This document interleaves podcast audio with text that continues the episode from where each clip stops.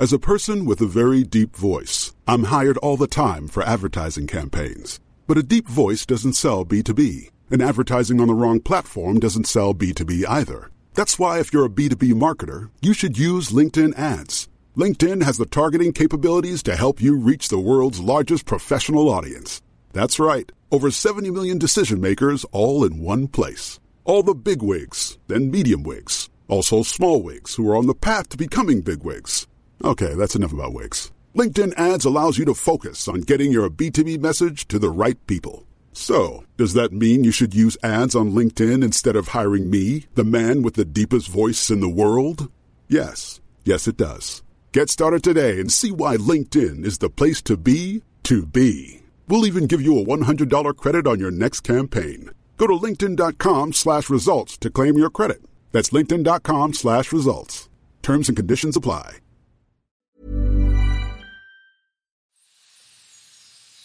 Hello, welcome to Jewels Says. I'm Julie, Jewels. If you have anything you'd like to share or ask me, you can email me at jewelssays at gmail.com. J E W E L S says at gmail.com. My daughter Joanne and her six year old son Richard are visiting from BC this week. And yesterday we went to Centreville, which is an amusement park on Toronto Centre Island, specifically geared toward children four and a half feet and under. Some rides require an adult on them if the child is under four feet, but some rides will not allow you on if you're over four foot five inches. So it's definitely geared toward little kids. I highly recommend it if you have small children and you're in the Toronto area. So we went on all the rides, but one of the things I noticed, I'm not around the general population of young children that often. My grandchildren live far away, but anyway, one of the things I noticed was how so many children are whining and crying and kicking off. And of course, they're too little to understand that their parent or their grandparent or whoever brought them there went to a not insignificant expense and is taking a day out of their busy schedules. I know how busy caregivers are to do something special for them. I get that a little kid isn't really going to understand that. But what I don't understand is how children beyond a certain age feel entitled to kick off if they are bored or if they don't get their own way. I don't understand it. I just don't. I saw, I, I mean, I, someone posted a thing once that said, and I'm paraphrasing here if you shut your child down when they're little, when they're showing anger by giving them a timeout or whatever, don't be surprised if they don't want to talk to you when they're teens. And I thought about that because I was the kind of person when my children were young who did not tolerate tantrums. I mean, up to a certain age, they're going to happen, but I maintain that that behavior will not continue past a certain age, maybe three, unless it works for the child. I know that some people think that by putting a child in a timeout, you're ignoring them. But how I handled that was I firmly believe it's fine to remove them from a situation if they're behaving in a way that's unacceptable. If they're kicking and punching and screaming, I just very calmly say to them, No one wants to see that or listen to that. You're not allowed to kick and punch people. I know you're angry, so you're going to stay in your room until you've calmed down enough to play nicely and talk. My children could also speak very young. But then I would talk to them about the situation immediately, not days after or anything. Would say, you can't kick or punch people. That hurts people. You wouldn't like it if someone kicked or punched you. And, and I would also discuss whatever the reason was that kicked it off. I told you that you need to come out of the ball pit. When you're little, I'm responsible for your well being. And when I ask you to do something, you need to do it. You can tell me you don't want to respectfully, and I'm happy to explain to a child why I'm making a decision that they may not like. But you need to learn to at least maintain enough self control that you don't act like that. And I would also counter to that person who posted that that if you allow a child to kick off and scream and punch and kick, or to express anger destructively, don't be surprised if your teenager just tells you to fuck off all the time. I've seen that happen. And I think that that level of respect is best taught at an early age. Now, obviously, there isn't a specific line. This is very nuanced and it depends on the situation. Sometimes children will only behave that way if they're extra tired or if they are not feeling well or if something else is going on that's upsetting them and on their mind. Absolutely, we need to read the situation and demonstrate compassion and listen to them and firmly and kindly set those behavioral boundaries. No one is happy in a household where a child is constantly kicking off. No one. There's no way the child who's behaving that way is enjoying it. They're certainly not enjoying their parent getting frustrated to the point where they are yelled at. They absolutely don't enjoy being told again and again and again not to do something.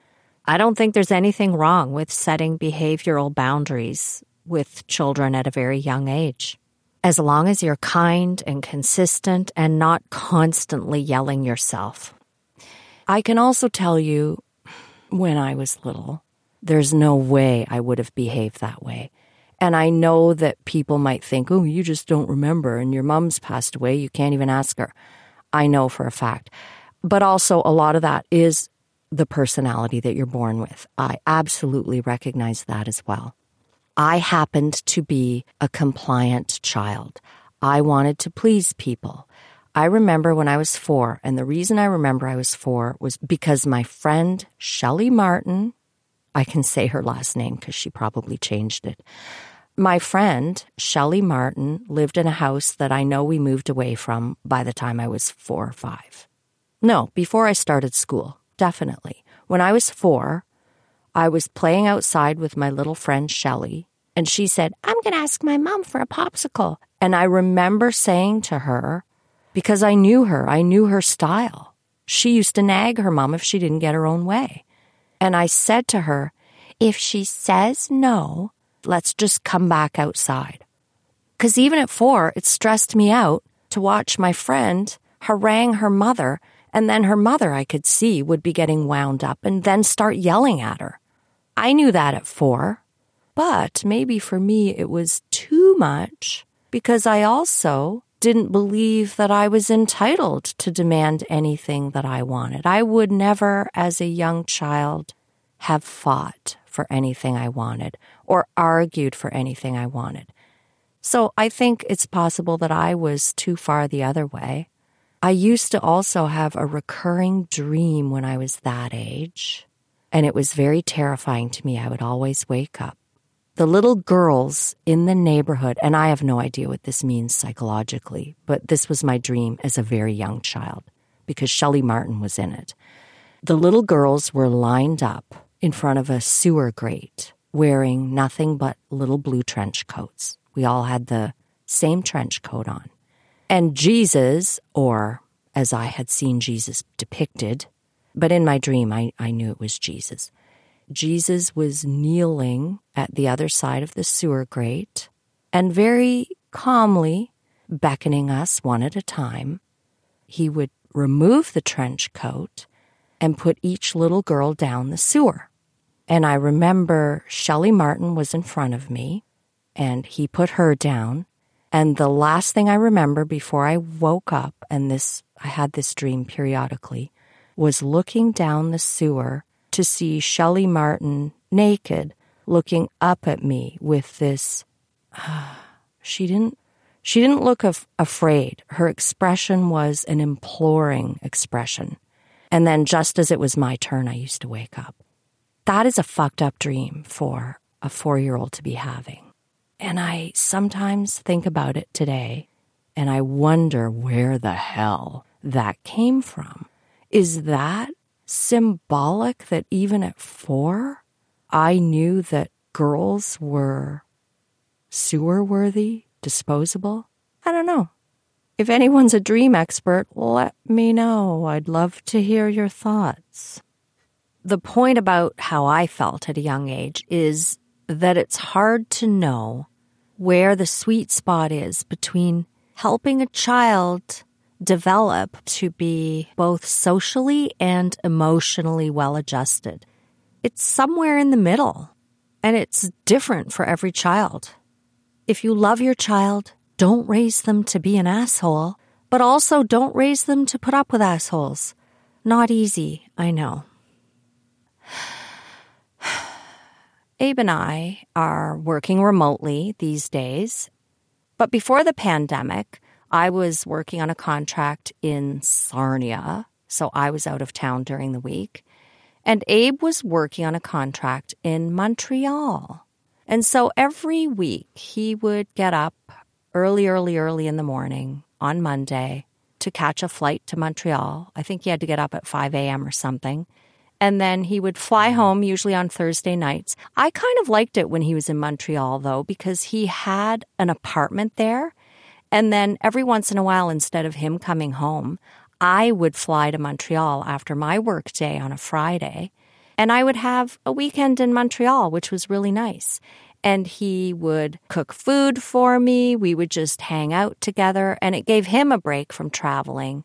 And then I also had a fun weekend in Montreal in his apartment, and it was kind of hot having this weekend trip periodically. It was I really liked that. But anyway, everything has good and bad. Now we're both home together. But one night he got home from his flight and he started telling me about this fabulous woman he met on the flight. And immediately I'm like, huh? Go on. Um, I'm just going to get him. I know I'm going to mess up the details of this, so I'm going to get him. Abe? Yes. Abe. Okay, so you get home. You tell me you met this fabulous woman. Right. But I didn't wait too long before I told you that she is in a relationship with another woman. So she's not a threat. Not like that. Oh, and the other thing you said was they're a May December relationship just like us. Which is how you've described us. Yes. In the past. Yes. But still, when I heard you say it, it felt different. Yeah. So the woman you met was the older, the December portion of May December. Right. Yep. And she would be, if you were going to classify it or, or label it, she would be the more masculine of the two, I would say. Yeah. And she was just really very engaging. We chatted the whole way home, and that was about an hour. And it didn't take long. Well, like we covered a lot of things, you know, our relationship dynamic, theirs. She asked about children, and I talked about how you have grown children, and she, and that you have none, and that I have none. And she mentioned how they wanted to that they were planning on having a child, or her partner might go to school first to get her master's, and then they might have a child. But they had a father or yeah father figure uh, uh, lined up biological, but they weren't quite sure about him because he was older and the sperm quality degrades with age, apparently. Was this all on the flight? Yeah. Now, did she say how old he was on the flight? No, I, I don't know. I think might have. My memory is not great. Because, anyway, I'm jumping ahead here. So this conversation is still on the flight. Mm-hmm. Okay. Yeah, so um, she didn't outright and ask me about you know, if I ever considered, I don't think she did ask me if I ever considered being a father of a child that was not my wife or partner. So that part, I think I kind of put together overnight. Maybe yes. the next day, it was like, oh, maybe this is why she was so engaging. Yeah. And I think you kind of said that to me the next day. It's as though the penny dropped at some point. Right. Now, she didn't come right out and ask you, but you thought, oh, hang on. Yeah, maybe she was kind of feeling me up for that. no, that's not the right word. Sizing me up. Well, if she felt you up it, Feeling on me, the plane. Feeling me out. Yes. Sizing me up. Yes, yes. I think the penny dropped at some point over the weekend. It seems to me, and I could be recalling this incorrectly, it seems to me that you articulated this to me just as I was leaving to go to Sarnia on the Sunday. As a person with a very deep voice, I'm hired all the time for advertising campaigns. But a deep voice doesn't sell B2B, and advertising on the wrong platform doesn't sell B2B either. That's why, if you're a B2B marketer, you should use LinkedIn ads. LinkedIn has the targeting capabilities to help you reach the world's largest professional audience. That's right, over 70 million decision makers all in one place. All the big wigs, then medium wigs, also small wigs who are on the path to becoming big wigs. Okay, that's enough about wigs. LinkedIn ads allows you to focus on getting your B2B message to the right people. So, does that mean you should use ads on LinkedIn instead of hiring me, the man with the deepest voice in the world? Yes. Yes, it does. Get started today and see why LinkedIn is the place to be to be. We'll even give you a $100 credit on your next campaign. Go to linkedin.com slash results to claim your credit. That's linkedin.com slash results. Terms and conditions apply. And so I'm on my way to Sarnia thinking, what the hell? Because it, I think at the time I said, well, would you consider that? Yeah. And you didn't unequivocally say, well, no, I wouldn't consider that. You seem, didn't. no, it wasn't unequivocal. And so I'm on my way to Sarnia thinking, what the hell? Because the other thing I said before I left was, well, if you are considering it, you'll have to consider how that's going to happen, whether that's going to be turkey baster, lab, or as Mother Nature intended. Because I said, you, you might have a hard time with the Mother Nature intended methodology with four of us in the room. And I kind of laughed.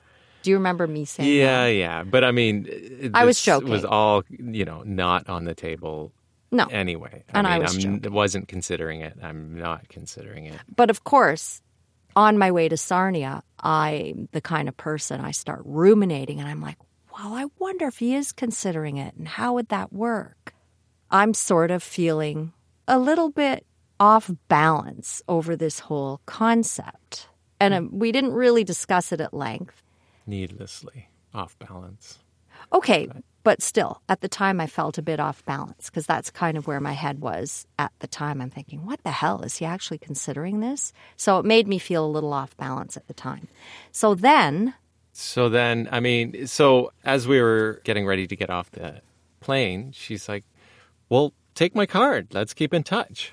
So we connected on LinkedIn. Yeah. And since then, we had dinner together, the four of us, two or three times. Three times, I think. I don't know. At least twice. Yeah, definitely at least twice. Yeah. And so that was all before COVID.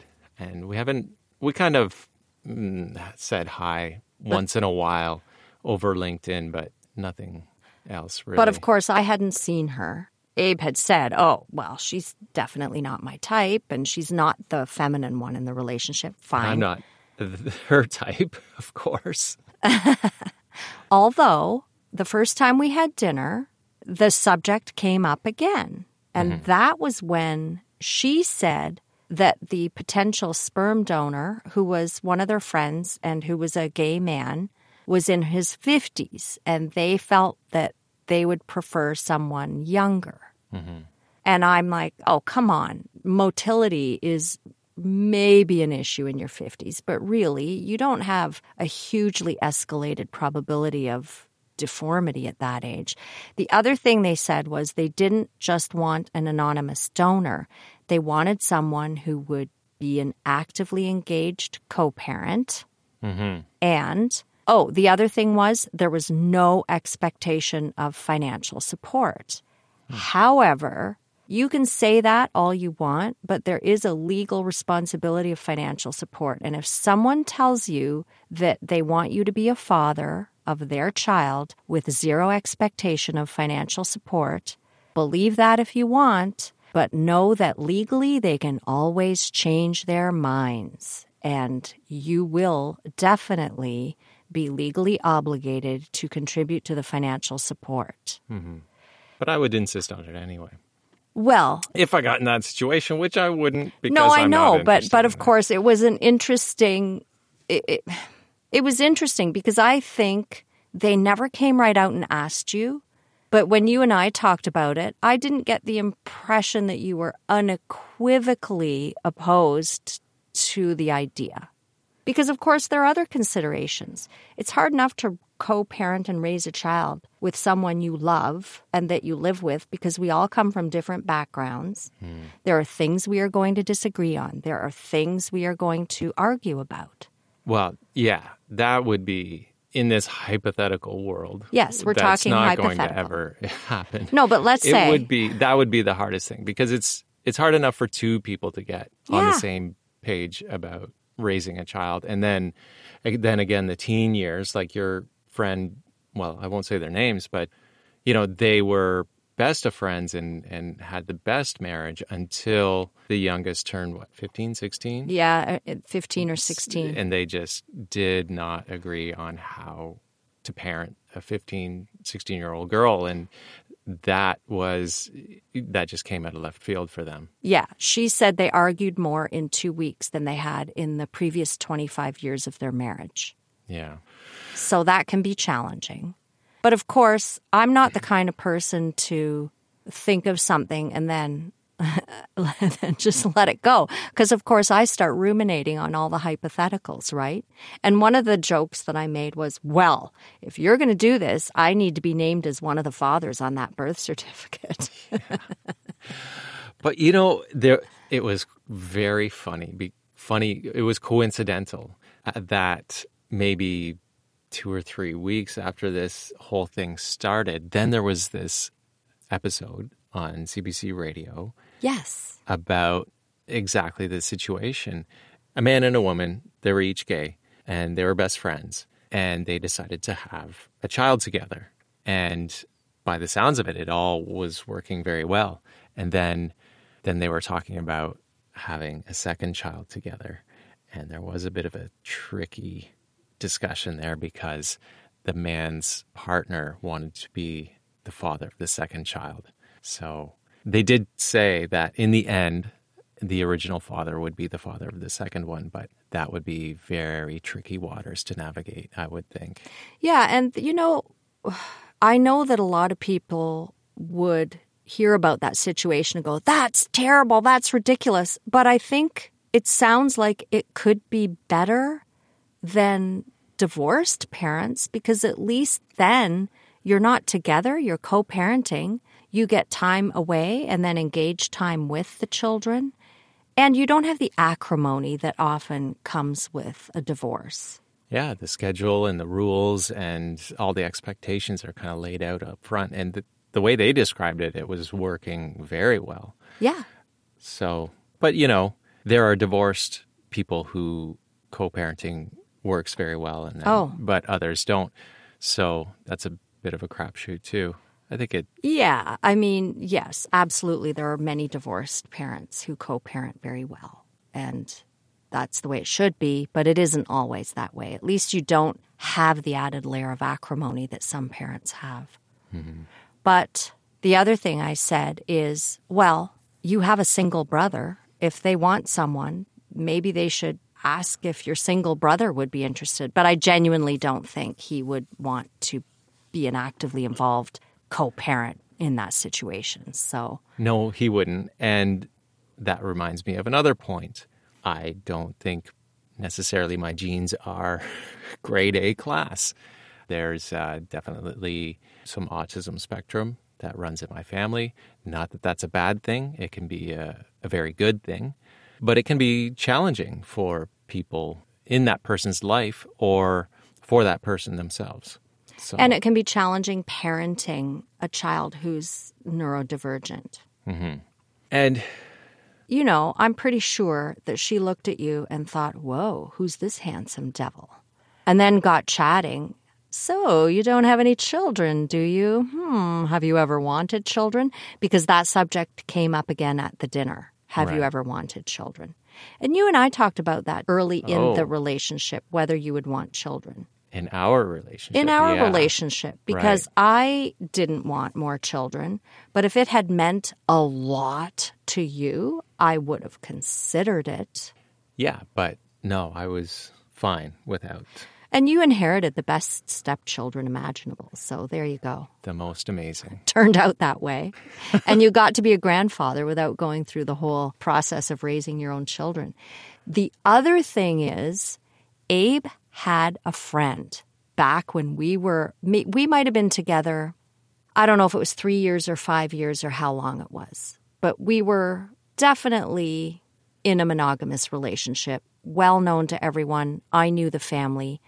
Abe had a friend who was dating this girl who had three children with one guy, fine. Then she made it very clear that she desperately wanted a baby with the friend. And even though the friend never expressed a desire to have a baby, but she would frame it like, oh, Joe really wants to have a baby with me. She would say that to other people. That's hearsay. I was only told that by someone else. But the other thing she did was she felt sorry for Abe because Abe was with me and I was not about to give Abe a baby. Certainly if I we decided to go that route, it would have been challenging for many reasons.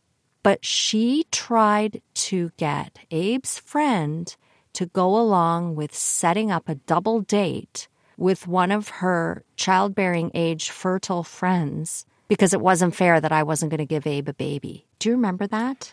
I do. And I just thought I was meeting Joe and his partner for a drink. And then there was this other person there. And so that was very awkward. Yeah. How did you handle that? Like, did you just have Well- drinks and then leave, or Yeah. I had like one or two drinks, mostly focused on talking with Joe. And, you know, did not, you know, I was polite to the other person, but, and then uh, excused myself as soon as appropriate. was she overtly flirting with you, or being a bit handsy or anything? No, no, Oh, she wasn't. good. Yeah. Was she trashy like this other woman? It was. She I- was- I, couldn't have gauged it in that interaction. So it wasn't obvious. It wasn't obvious. Because it was obvious, no. obvious to me the first time I met this other woman. And I remember at the time thinking, I don't like her. Julie, don't be unfair. You have no reason to believe that. But my gut just told me that I didn't like her. And it turned out to be right. And every time that happens to me, I try to give people the benefit of the doubt, but my gut doesn't lie. You know? Yeah. You're very intuitive. Well, have you ever felt that way about someone and then it turned out to be right? Or do you just not necessarily get that feeling? Because you didn't get that feeling from this girl. Yeah, I mean, there was such little interaction. Hmm. So um, Was she hot at least? No. Oh, okay. Was she in your preferred age range? Oh, no. She wanted to set him up with a young childbearing age woman, so she wouldn't have been my age. I wasn't that old, though, at the time. I was early 40s. I still could have done it. Well, these are the trials and tribulations of a handsome man. I guess, a super handsome man who wasn't trained to decline advances very well. Did you realize that evening that that was supposed to be a setup? Yeah, after yeah, pretty soon it became apparent, and um, that was awkward. Yeah. Did you ever say anything to your friend about going along with that? No. See, this is the other thing. You know what? If one of my friends tried to do this to me, I'd be like, What are you doing? Come on. You know I'm in a relationship. That's really unkind. You never even had the conversation. I think I might have known at the time.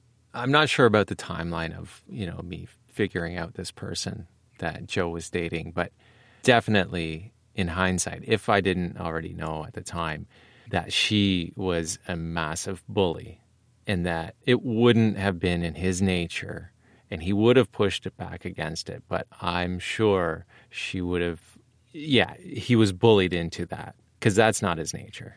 He wouldn't have done that. But the fact that he went along with it is a bit strange. But you think he was bullied into going along with it? Bullying and psychopathic screaming is very effective. Yes, but anyway, she's history. Well, she she's alive. She's just history in Joe's life, so it doesn't matter to me. Mm-hmm. Well, thanks. It's been a pleasure, Julie. Thank you for having me on your podcast again. well, thank you for joining us. I'm sure the friends are happy to hear your voice. Thank you for listening. If you have anything you'd like to share or ask me, you can email me at jewelssays at gmail.com. And the Facebook page for the podcast never went away, so you can comment on there too or check it out for pictures. Have a wonderful week.